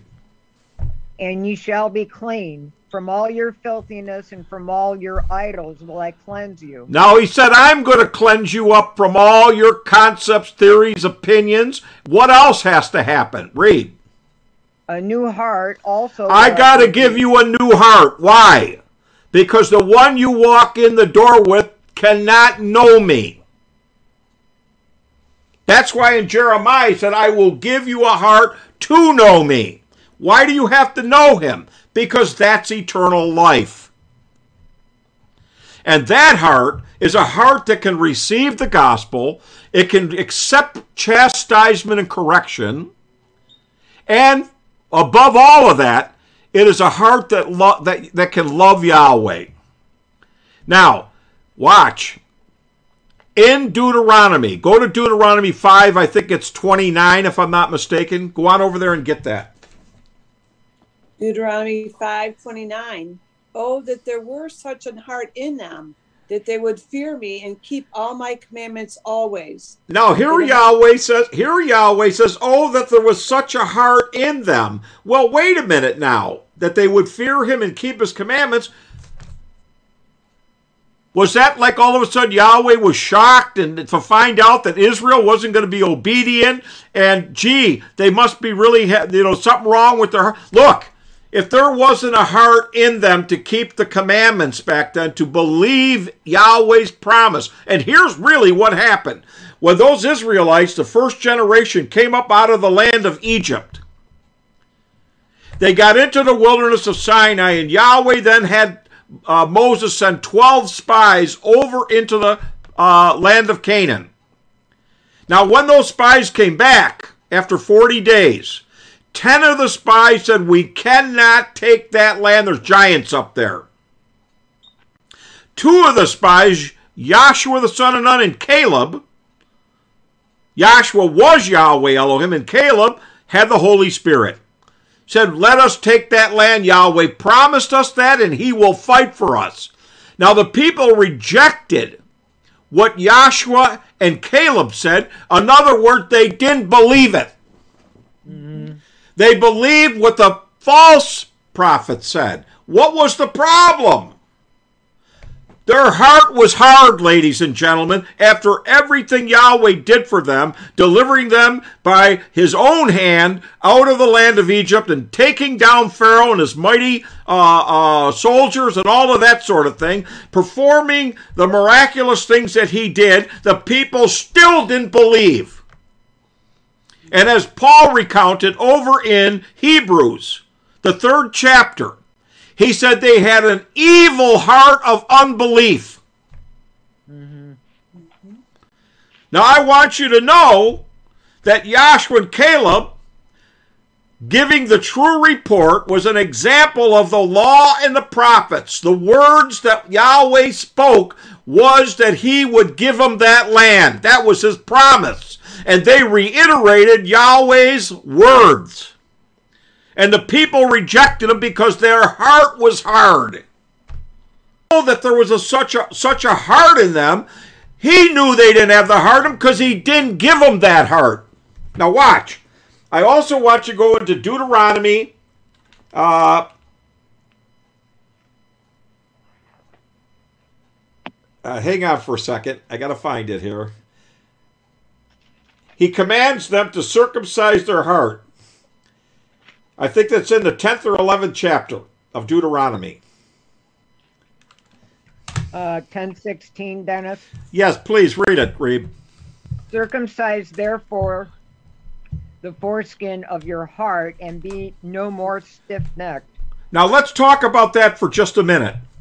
Circumcising their foreskin of their heart. Now, what that's a type and a shadow of is to show that that covering was a type of the hard heart. Pull up the heart chart for a minute, if you would, Greg.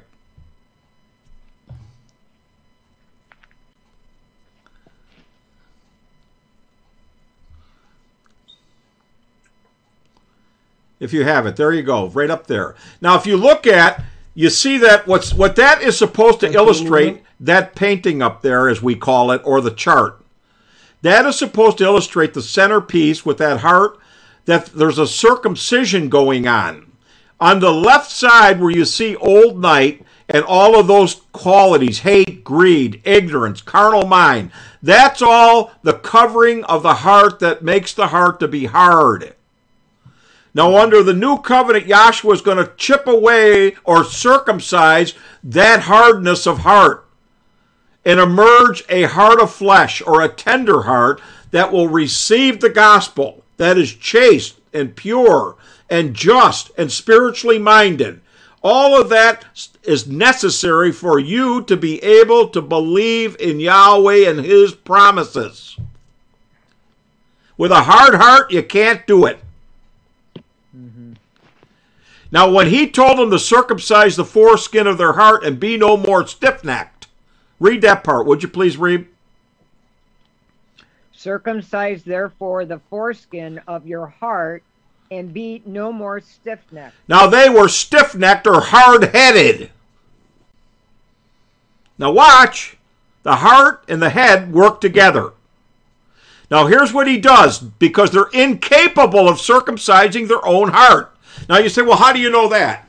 Well, because here's what Yahweh sets up. Go on over to Deuteronomy 30 and 6. Deuteronomy 30, verse 6. And Yahweh the Elohim will circumcise thine heart and the heart of thy seed to love Yahweh the Elohim with all thy heart, with all thy soul, that thou mayest live. Now, Yahweh said, He said He was going to circumcise their heart. To do what? Read that again, please. Yahweh Elohim will circumcise thine heart and the heart of thy seed to love Yahweh. To love Him. To love Him. The old heart is incapable of love. What you look at on this chart on the left hand side, you don't see the word love written over there. But if you look at the right heart, on the right side, love is right up at the top there. And that's due to a circumcision that has to take place in order for you to love your Creator. Mm-hmm. In order for you to believe, you need to be circumcised in your heart so that you will humble yourself to the truth and love the truth and love your creator. And here's why you can't do it yourself. Go over to Joshua, the fifth chapter.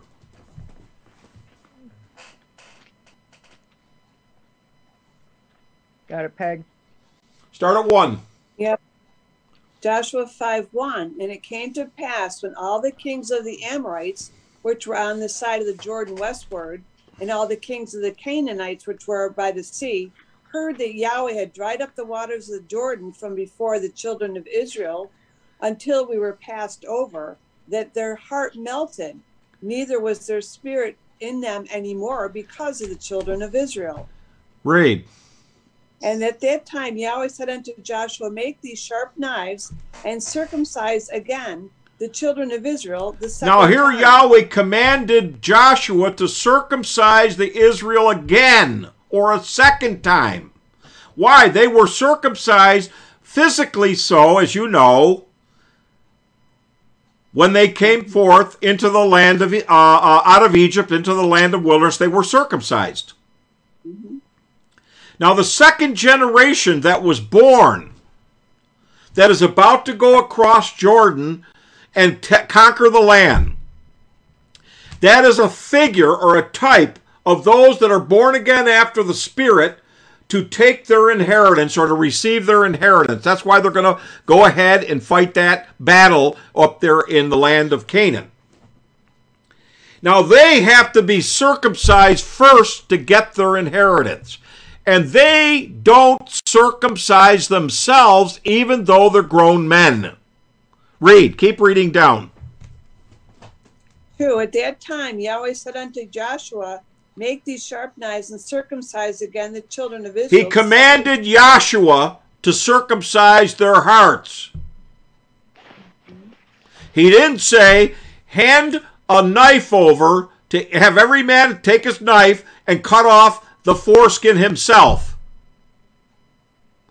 Joshua had to circumcise them, or Joshua, the son of Nun, who you know was Yahweh Elohim manifested amongst them, who is uh, prefiguring at that point Yahshua when he comes in in the days of his ministry. Now, watch. Why does Yahshua have to circumcise? He has to be the one to take away that stony heart so that that tender heart will be left to receive, as it were, the things of the Spirit. Showing when you come into class, your heart is incapable of pleasing Yahweh. Your carnal mind cannot please Yahweh, and your heart is not right with Yahweh. Otherwise, you wouldn't need to get another heart. So the Holy Spirit has to take away that stony heart out of your flesh and then give you a heart to know Yahweh, which is a fulfillment of what he said, and he prophesied in Jeremiah there that we read, when he said, I will give you a heart to know me. Now, without that heart, ladies and gentlemen, you're doing nothing of yourself. You cannot position yourself to receive the Holy Spirit or salvation. You are called according to the purpose. You are called out of darkness, which you would have no way of yourself my uh, uh, navigating your way out of that stingent darkness that you had in your mind and heart when you walked in the door. You are guided by the light of revelation that brings you out of that state, cuts away that hardness of your heart, and emerges the heart now that is acceptable and tender, that will be obedient, and that will believe Yahweh and be dedicated to Him and to love Him. Most of all, to love Him. That the problem of the children of Israel is, and I'm going to say it just like it is, they never loved Yahweh. They were commanded to love them, love him with all their heart, with all their soul and their might, but they didn't. And Moses said to the Israelites, says, What doth Yahweh require of thee? He said, But to love him, serve him, obey him. You understand? They were commanded to love Yahweh, to serve him, and obey him. That's what Yahweh required but there has to be the right heart that can that can uh, respond to that uh, requirement. The old heart's never going to respond to it. So you need a new heart when you walk in the door.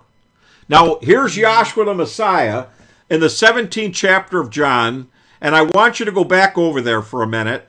And we already know that he's only going to give eternal life to the ones the Father has given him to ha- receive eternal life. They were the ones that were that were drawn to Yahshua. No man can come to Yahshua except the Father draw him. He drew Peter and all of them to Yahshua, and he also drew the devil to Yahshua, which was Judas Iscariot that we read about tonight in our scripture reading. He had his part to play. Now, what I want you to know is down there in the 17th chapter, because I don't have time to get it all, I'm looking at my clock here. I want you to get down to, uh, oh boy, hang on one second while I go over there. I want you to go down to, let's see here. Now he talks about how eternal life was to know the Father. He talks about in 6 how he manifested his name to the ones that he get. Read that. Read 6. I have John. manifested thy name unto the men which thou gavest me out of the world. Thine they were, and thou gavest them me, and they have kept thy word. Now Yahweh gave those people to him. Listen, every one of us, as Paul said in Ephesians, he said that we were chosen in Yahshua from the foundation of the world. Well, who did the choosing? It was Yahweh that chose those souls that would be drawn to Yahshua to receive eternal life. So, here's what we got. He said, "The one that you gave, the ones you gave to me, they have kept thy word." Keep reading. Seven. Now they have known that all things whatsoever thou hast given me are of thee. Read. For I have given unto them the words which thou gavest me, and they have received them, and have known surely that I came out from thee, and they have believed that thou didst send me. Read. I pray for, I pray for them. I pray not for the world, but for them which thou hast given me, for they are thine, and all mine are thine. Now watch. thine- The only ones that the only ones that Yahshua are after here are the ones that the Father gave him. He's only receiving, or if you will, he's only giving the Holy Spirit, that is to say, power over those souls to receive the Holy Spirit, to the ones that the Father gave unto him to give the Spirit to. Now, in the 13th chapter of Matthew, he explained to them when they asked him, Why do you speak to them in parables? He says, I speak to them because it's not given for them to know the mysteries of the kingdom, but unto you it is given. Well, who gave it? Who's he get who's it, who's doing the giving here?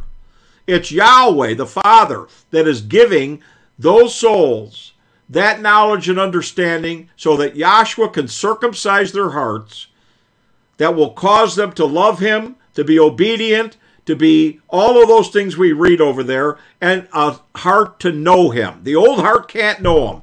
And unfortunately, when you first walk in the door, that's what you're coming in there with. You're not coming in there with the new heart. You're coming in with that hard heart. You're coming in with that carnal mind and that ignorance and all the other things that we read over there. But now a, a change can take place by the power of the Holy Spirit having power over your heart and mind, your soul, to quicken you with His words by revealing those things unto you that will cause a change to take place in you. That's powerful stuff, ladies and gentlemen, for you to be changed. And some people have walked in that room with the intent of overthrowing this gospel and showing that it was wrong. And while they were there in the chair, they were turned around by the power of the Holy Spirit. Not the power of the speaker, not the power of Dennis or the dean, but it was Yahshua that went down inside their soul, right into their heart, and chipped away that hard heart and caused them to be humbled unto the truth, which by giving them that revelation, it said, The word of Yahweh is sharper than any two edged sword, cutting asunder between soul and spirit. That sword, when, it, when a baby gets circumcised, he's circumcised with a scalpel that is very sharp. Same principle as a sword. And the preaching of the gospel is the sword of the truth. And when that sword is cutting away all of those theories, it is cutting away that hard heart that allows that new heart then to emerge to believe, to love, to be humble, and to receive the Holy Spirit, to receive the words of eternal life. And that's what the process by which you believe. And listen, you have to believe to please Yahweh.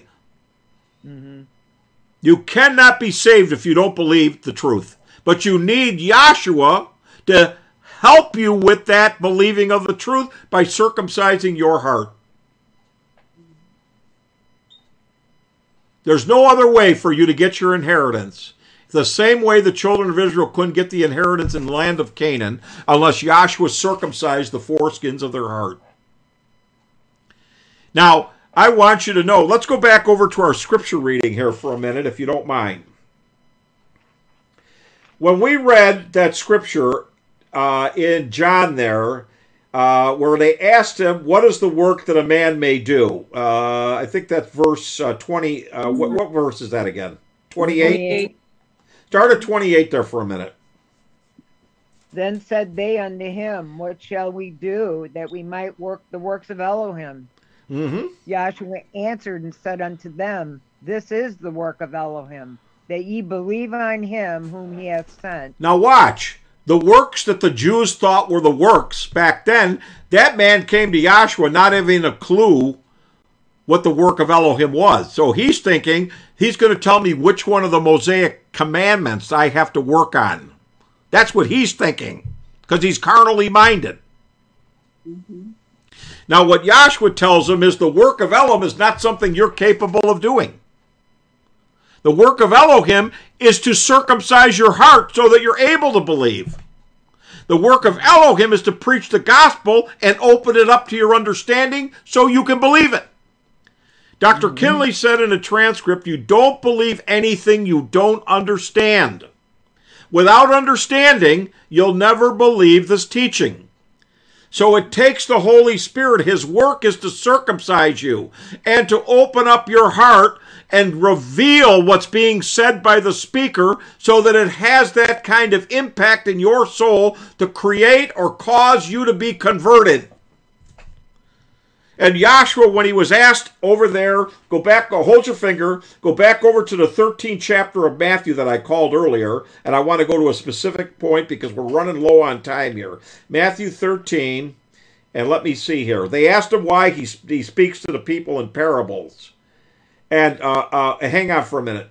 I, I'm going to have you read fast. Uh, uh, whoever my reader, let's see here. Uh, Okay. Start at start at 10. 10 And the disciples came and said unto him, Why speakest thou unto them in parables? He answered and said unto them, Because it is given unto you to know the mysteries of the kingdom Who gave it to him? Who gave it to them to know? And by what means? It's Yahweh that gave them to know those mysteries. And by what means? By the operation of Yahshua, who is Yahweh Elohim, to circumcise your hearts and to reveal to you what's being said. Read. But to them it is not given, for whosoever hath, to him shall be given, and he shall have more abundance. But whosoever has not, from him shall be taken away even that he hath. Read. Therefore speak unto them in parables, because they seeing see not, and hearing they hear not, neither do they understand. Well, why is And- that? Why is it? Wait a minute. Why is it that they see and don't see, and hear and don't hear, and don't understand? Because it's not given to them. Their hearts are hard. A hard heart's not going to hear. We're not saying they're incapable of comprehending. They just have a hard heart that blocks that knowledge from penetrating down to the core of their soul. That's what that stony heart does. It stops the word from getting in, just like on the outside of an ovum. There's a protective hard shell. In order for pregnation to take place, those sperm have to be able to break down that wall and then penetrate past it to deliver the DNA or the instructions to build a body. It has to get past that hard covering. Now, I want you to know you come in with a hard covering when you walk in the door. And it takes something powerful to break it down and penetrate into you and share that information, just as the sperm does with the ovum, so that a change or an impregnation of the Holy Spirit takes place in your heart and mind or your soul. Read. And in them is fulfilled the prophecy of Isaiah, which saith, By hearing you shall hear and shall not understand, and seeing you shall see and shall not perceive. For this people's heart is waxed gross. That's the problem. Their heart is wax gross. That's the problem of these people. Read. And their ears are dull of hearing, and their eyes they have closed, lest at any time they should see with their eyes, and hear with their ears, and should understand with their heart, and should be converted, and I should heal them. Listen, this is what happens when you take away that stony heart and Yahshua opens your eyes by revelation and causes your ear. When we say hear, we mean to comprehend or understand. What that does is cause a conversion to take place in the soul. You those are the processes by which you, ladies and gentlemen, believe in Yahweh and are quickened to become a new creature is by your eyes being open, your ears being uh, uh, open, and your heart being open to receive the truth. And that's the work of Elohim. It's not the work you can do. You understand that? It's not something you can go inside yourself and prepare your own heart to receive this. It doesn't work that way. The preparation of the heart is in is on in Yahweh and it's not into man. Keep reading. But blessed are your eyes, for they see, and your ears, for they hear. For verily I say unto you, that many prophets and righteous men have desired to see those things which you see, and have not seen them, and to hear those things which you hear, and have not heard them. Hear ye therefore. All right, the all right. Okay, we're finished with that chapter and we're almost out of time. I got a, one or two minutes here. So I just want to say this in conclusion. We are not advocating that you don't have to believe in this gospel. You have to believe in order to be saved. And you have to have faith in Yahshua. But if Yahshua doesn't reveal himself to you, then you can't have faith in him. Faith is based on trust because of you having personal knowledge of whoever it is that you're going to trust in. And Yahshua has to make himself known to you for you to truly have faith.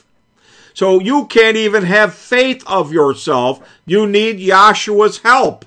And that's why Dr. Kinley said these things, and then I'll be done. He said, You need divine help to see this, and you need divine help not to see it. He's either going to harden your heart, or he's going to cause you to receive a new heart. And those are the ways that he operates power over the mystery of iniquity and both the mystery, those of the mystery of righteousness. I hope it made sense. I know I cut a lot of things out, but I wanted to get this out in the short time we had.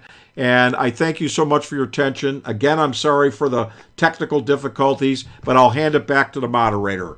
Peace in Yahshua. Thank you, Dr. Volpe. We'd like to thank everybody who participated in our Zoom class today. And we'd also like to thank those who have viewed us on YouTube. We hold our Zoom class here every Saturday from 4 to 6 p.m. Pacific time. At this time, I'd like to ask the class to stay muted until the live stream is ended.